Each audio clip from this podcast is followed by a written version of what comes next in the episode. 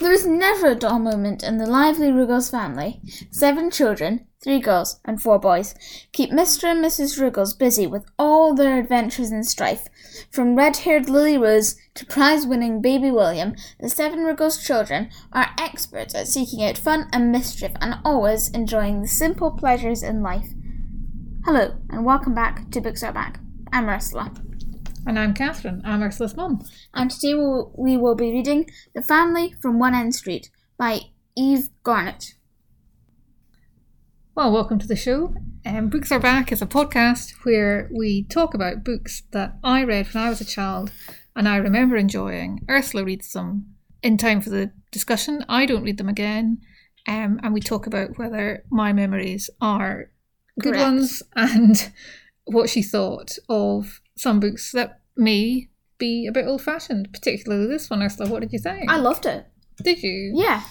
I chose this book because I remember um, enjoying it when I was a child. What Is that kind of the point? I suppose it is. I always say that, don't I? I always Yeah. say that. It's just a it's a it's a verbal tic. It's a way of collecting my thoughts. What can I remember about it? I remember the the kind of vibe of the one-ended street. I feel like that's like a, a street of of like terraced houses. It's like a dead end. Um, everyone's living quite um, cheek by jowl in uh, the street. I remember the laundry. I think that Mrs.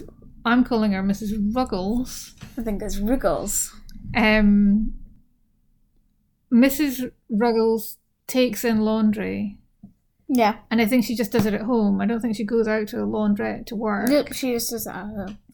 Um, She gets the kids to help her. Well, she gets her oldest girls. okay, so that's that is my most critical memory of the book. Is an awful incident with Where Lily Rose irons the silk petticoat. Yeah, where And it shrinks. and it shrinks. And I, I mean, I can hardly handle an irons to this day without worrying whether a piece of fabric could literally shrink in front of my eyes. Mum, Yeah. are any of your pieces of clothing made of artificial silk? I remember that it was important that it was artificial silk. Are any of them made of artificial silk? I, that's what I worry about when I get the yarn out. I think, is what is this? Is it artificial silk? Does that mean nylon? I don't know. But anyway, because the, the trauma of the thing was, of course, it wasn't um, Mrs. Ruggles' own slip, was it? It was a No. client. And it was her best customers. So I, I, that's something I strongly remember. I'm sure that there are more amusing stories. I remember um, telling you last week that I thought there was going to be fun stories. There are. Um, and less dramatic than the ironing incident. Um, so what do you think? Oh, I thought it was really good.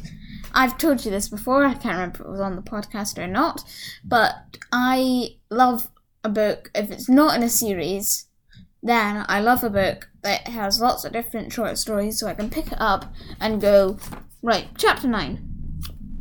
Yeah, E- even if I've not read chapter 7 and 8. Yeah. So we have done a, a couple of books like that on the podcast, and I wonder if that's maybe not a coincidence. Maybe I liked that sort of book too when I was. Yeah, maybe. Maybe. Yeah, I mean, you said that about Little House in the Big Woods. Yeah. Oh, House in the Big Woods too? I can't think of any others. I'm, I'm sure. I'm sure you said it about something else. Anyway, um, tell us more about what you liked about it, apart from the fact that it is episodic. Well, I like the writing style. I thought it was quite. I've ever talked about the fact that at school, where often they'll go, like, I and I want five interesting openers in this paragraph. Yes, you do talk about that. I, I this is very simple language. I mean, it's language that suits the time period that it's written in and that it's set in, but the adjectives and the verbs, they're and she's not afraid to literally call a coat red. She doesn't need to call it a crimson silk petticoat. She can call it a red coat. That's While fine. it's shrinking before her very eyes. it was a green silk petticoat. I know, I know. but yeah, I feel like it's just very simple. It's a good, it's a fun read to read. It's not scary at all, unless you're a two year old and you take things like this very seriously. Um, and yeah, it just it's light-hearted. What are the children like? They're good. They're kind of they're they, they're they're cheeky, but they know when to stop. Like they'll go, oh, but you're allowed to, but you know, say it's actually a serious discussion, they'll hold back. What are the parents like? Hmm. They're not. I don't know. I think Mrs. Ruggles, I'm gonna call her Ruggles, is featured in the book a little bit more often. I think she's often getting the children into trouble. Well, like she's telling them off for things. I mean, um, she can get really quite angry over little things, and then, but you know, she she is like a nice, sweet-hearted person. I think. What did you think about the big family? I thought it was a, a big family. I mean, it didn't pose. I don't know. Maybe because in books there are quite often big families, but it didn't seem unordinary, extraordinary. Oh, that's interesting because the blurb focuses on it being, you know, unusually large. family. Yeah. Oh, that's interesting. Mhm. When the book was written, it was thought to be quite groundbreaking. It was published. Because it described the children who lived in the poor areas. yeah. Did I tell you that? Uh, no, but it's actually written. Here, let me. Even Garnett, e- Eve Garnett, an illustrator by training, wrote The Family from One End Street because she wanted to give ordinary children from the poorer areas of London some stories which reflected their own aim of life, their, their own way of life. They, she aimed to show that they didn't have to have that they didn't have much money, they could, but they could still have fun. That adventure is within everyone's grasps, and though written for social purposes, the lasting quality of the family from one end street is that the children are convincing and their adventures are warm-hearted, dramatic, and entertaining. Well, that's what I was going to tell you, to be honest. Uh, what? So, what did you think? Um, were they warm-hearted? Yeah, as I said, they were like they were just supposed to be a bit of fun rather than they weren't supposed to teach me any like moral life lessons about how you know something's wrong. They weren't linked to religion in any way, like apparently Narnia is. You know, they they were genuinely, oh, that's actually quite a good idea. Wrote it down, Okay. trimmed it a bit, took out the exciting openers. Right. So, so at the time the book was written, so it was published in 1937, 1937. um, and at the time the book was written, a lot of children's fiction featured middle class children doing middle class sorts of things. Like, for example, I'm going to name those Walkers and Blacketts and Swallows and Amazons. Yeah.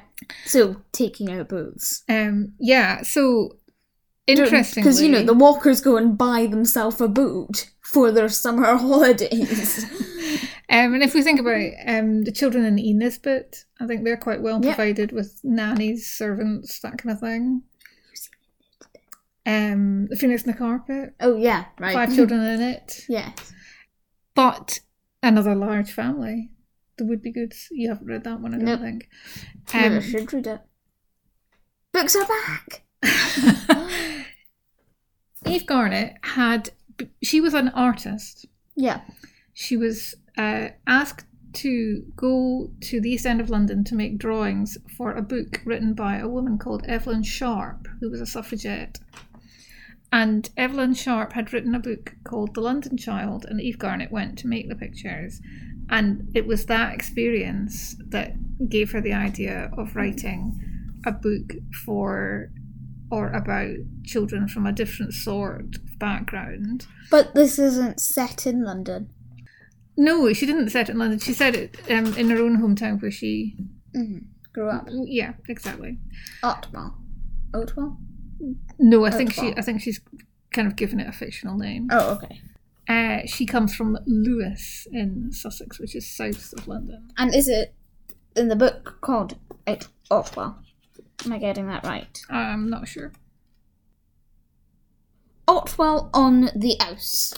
Okay. Because it's on a river. Okay, cool. So, the reason I mentioned Arthur Ransome was this book was turned down by publishers who thought that it wasn't suitable for children, but, How? well, it, because it was unusual. Okay. It really was groundbreaking. I would describe that as literally the most appropriate book for children I have ever read. Do you think it's for slightly younger children than you? No? No? You're enjoying it? Yeah. So, but when it was published, it was a great success and it won the Carnegie Medal, which had only been running for a year. And, it was first won by Arthur Ransome. And the, the first year, it was won by Arthur Ransome for his sixth book about the Walkers and Blackett's Pigeon Post. Is that the one that you refused to let me read? No. Pigeon Post is the one where they um, are camping out up the hill behind the Blackett's house, and the farmer is really concerned about them setting fire to the moorside, but at the end of it, it's someone else who sets fire to the moorside and they put the fire out. Don't remember that one. It's all about it's all about going mining, and it's about sending homing pigeons back to um, Beckfoot to take messages to Nancy's mother. Okay. It's a good one. I mean, it's a good one, but I, I I think think I might be merging it with the one where it's just the Blacketts and um Dolphin uh not that um and their friends. that's Picts and Martyrs. Yeah. Okay. So, yeah, quite a, quite a quite a contrast between those children adventuring about in the Lakeland landscapes and the Ruggles who are in town Mm-hmm. and not so much adventuring about as making their fun in in town. Not so much adventuring about, says the woman about the kid who jumped inside a pipe so that he could be a stowaway just so that he could tell his new gang about it. Say more.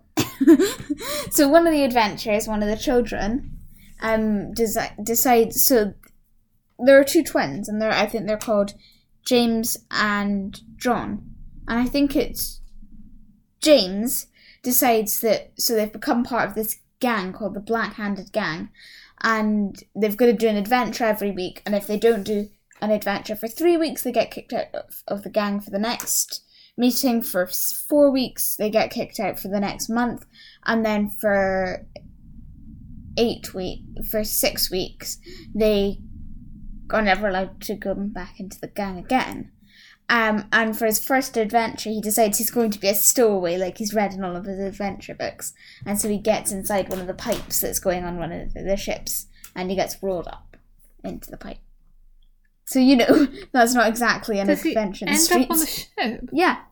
He ends up like at a port. Which port? Um like the port that goes down the river. So the ship moves off with him on it. Yeah, and he has to come back with one of the um shopkeepers. Good grief! You'd think I'd remember that. Yeah. Is there? I'll tell you what I might remember. Is there a picture of the pipes being swung? Yeah. Because they get lifted up. I yeah, I do remember that. So we're talking about some kind of you know big um, clay drainage pipes or Yeah. something like that, and they're in a sort of triangular group being lifted up by a crane, and he's in one of them. Is that? Yeah, I Yeah. do remember that. So she drew her own pictures.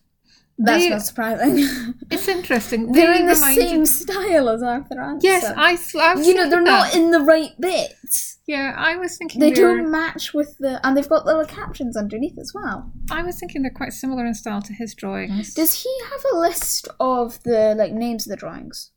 So, like underneath each drawing, he'll write something like Walkers and Blackett, Blackett sitting on hill, um, and she'll write something like she would sit back on her heels, lost in a daydream, and um, then at the front of the book, she's got a list of all the fo- of all the pictures and where she can where you can find them. Does he do that? Um, I'm not sure. maybe maybe that depends on which edition you get. I'm not. I, Yeah. I I can't think. Maybe. Mhm. Let's have a look. Talking about editions, I wasn't able to find my own copy of this book. I have got copies here of the two sequels, which There are sequels. there are sequels. There's the Yes! Further Adventures of the Family from One End Street, and then there's a book called Holiday at the Dewdrop Inn. Is it about the families from one end street? Yeah, you like a sequel to it. I do, but you'd feel like it would be called like I don't know, the families, the family from one end streets holiday at the, rather than we're not entirely sure if this book shares any connection. We're just going to give it a go. Take Yeah, it was published a lot. It was published almost thirty years later. Oh, okay. Maybe she wasn't just riding on that sequel crest of the wave there. Maybe she's just going. I actually want to keep writing. I tell you what, I th- this book has quite a famous fan, and I thought I would just tell you what she said about it. It's an author called Lucy Mangan who wrote a book about her childhood reading, and I suppose really it might be quite a good idea to, to read it. Um, but I read an article she wrote about this one. Okay, so she says in this article, um, which was part of a series that she published in The Guardian about making a collection of children's books, and she's sort of recommending books that you should get. And when she's writing about this book, she says basically, I had been reading Enid Blyton and I had very much uh, been stuck with the famous five, uh, which I was loving. But I did occur to me maybe I could read something else, and it was this that was the first new thing she read. She says, There suddenly were the Ruggles family, two parents, seven children, all rendered equally lively and interesting, but all utterly different from each other and all utterly real. Episodically structured, it became therefore the first book that I loved for its characters rather than its plot. And it was the first book, not only for me, but for all of its readers, when it was first published in 1937 to make urban working class children its heroes. Some critics detected a patronising tone towards Garnett's characters, but others praised her for avoiding both sentimentality and condescension and replacing them with what one called a careful truthfulness instead. Not that I knew or cared about any of this at the time, of course. I just knew it was a relief to spend time with the book children who, like me, had more experience of a world bounded by building sites, patches of grubby parkland, and knackered working parents than they did of one strewn with rolling moors, private islands, and spies. Which is a reference to, to the Enid Blyton stories. But at the end of the article, she talks about finding out that there were sequels. Um, and she's the holiday at the Dewdrop Inn, she says, it's even better. This gave me a wholly misguided sense of life as a process of cumulative improvement. Well, Um, would she have been reading, reading that when she was like 40? No, she she's the same age as me, so they would, would all have been published by the time she read them. Okay, s- but okay, so she she didn't read them when they were published. No, no, exactly. I- If someone who was eleven Mm. read them, read the first two when they came out, Yeah. would they be forty when the se- when the third one came out? I think they would be in their thirties. Okay, Um, but for this, she says something magical about reading the secret, the the holiday at the Dewdrop Inn. She says it was as if, with the story of Kate Ruggles' summer-long stay at the Dewdrop Inn and her enthusiastic embrace of village life, Eve Garnett had peered into my mind and written down exactly what she knew would delight me the most. Hmm. that's cute. That's That really nice? nice. Yeah, So, do you agree about the characters in the book? yeah, they're really real. It feels like I mean I, I couldn't because I'm not brave enough, but it feels like, and I don't get freedom to do that kind of thing. But it feels like if I lived in Ot- Otwell on house, um, and I was actually a brave person, I I would you know be the kind of like I I, I would know someone who's probably jumped into like a cargo ship or something. Well, is it real then? Yeah, I don't know. What do you think? Well, it feels real though. Feels like you could have accidentally or um, shrink something while you were supposed to be doing a good deed. Yes, that's true. Maybe don't look at your ironing tomorrow. um, is there an element of when you talked about not actually having that freedom? Is there an element of fantasy or sort of wish fulfillment in that part of it, or is it just that it's an, set in a hmm. time where you would have been given that, that freedom. yeah? Is it just that it's old fashioned? Yeah, it's just that it's set in a time where you didn't need to book your playdate three months in advance, and you you could just literally say to your mum, "Is there anything else I need to do?" Because I've told Jane that I'm going to her house. But then you don't go to her house; you go and climb on a cargo ship. You know what I mean? Do you think we should give children more freedom these days? I'm not so sure about that. Mum, we live in Edinburgh. There's no cargo ships. Hmm. There's an airport. yes, Mum. there were security gates. oh dear. Right, have you got a quiz? yes, I do. security gates. Right. Okay, so, as I've mentioned. Wait, wait! I need to read out a list of the children. A list of the children. Yes. Is there a list? Yes. Okay, I'm going to listen carefully. Right. Okay, there's seven kids. Seven kids. Right, I'm learning. Three them. girls, four boys. I got it. Okay, so the first child is called Lily Rose, and she's 12. A couple of years after that, the next child's born, and she's just called Kate. Just Kate. Nothing else. After that, I'm, I'm not entirely sure how many years later, but there are twins born, and they're James and John. Okay, and then John, no, the next child become is Joe, but that's actually Mr. Ruggles' first name, and so he is sometimes, especially by Mrs. Ruggles, because the other ones call him Dad, he's quite often called Old Joe. Okay. So, you know, it's not Joe, yes, Mum, yes, darling, like that. Um, then, two years younger than Joe is Margaret Rose, but everyone calls her Peggy. And then, after, and then the youngest child, who comes years afterwards and is still a baby when the book's set, is called Baby William. Well, William, but Baby William. Got it. Right. On with the quiz. I'll just hang on to the list. I'm ready. Right, so question number one. How old are the twins? Okay, so there are uh, eight. Nine. Nearly. Yeah, no point. why is number two? Why is Lily Rose called Lily Rose? Because a lily is Mrs. Ruggles' favourite flower and a rose is Mr. Ruggles' favourite flower. No. They were in London way before they got married and they went to see an art exhibition. And Mrs. Ruggles found a really beautiful painting that she loved, and it was titled Carnation, Lily, Lily, Rose. And they got, and she wanted to call their first child Carnation, Lily, Rose. But um, Mr. Ruggles says we're not calling our daughter Carnation. Yes, not quite so namey, is it, as Lily and Rose? Yeah. Yeah. Okay, that's really nice. W- Was that a hard question or? No, you could eas- I could easily have remembered that. Okay, right, I could good. definitely easily have remembered that sort of thing, although I did not. And what is James normally called? He's not actually normally called James. Jim. Yes, good job. One point. Thank you. Okay, so I am still completely and utterly beating you to bits.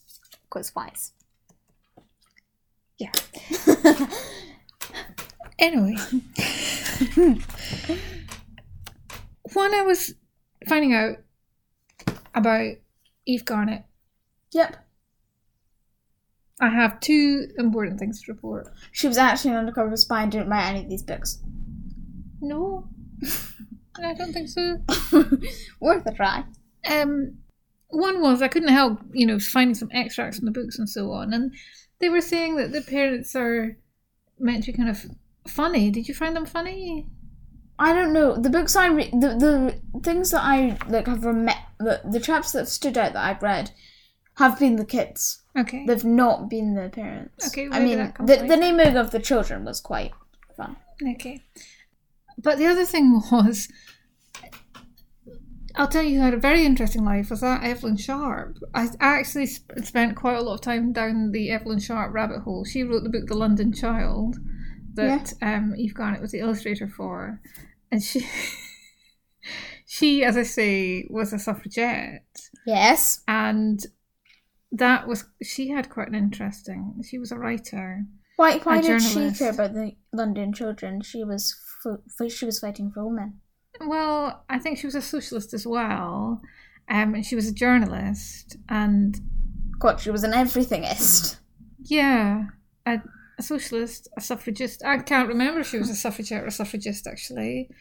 Um, Suffragettes were the ones who did illegal things, and suffragists were the ones who did peaceful campaigns. well, I think she possibly did illegal things because she promised her mother she wouldn't do anything that would get her arrested, and eventually her mother said to her, "Look, I'm going to release you from your promise," and then she did do things that, That got her arrested. Yeah.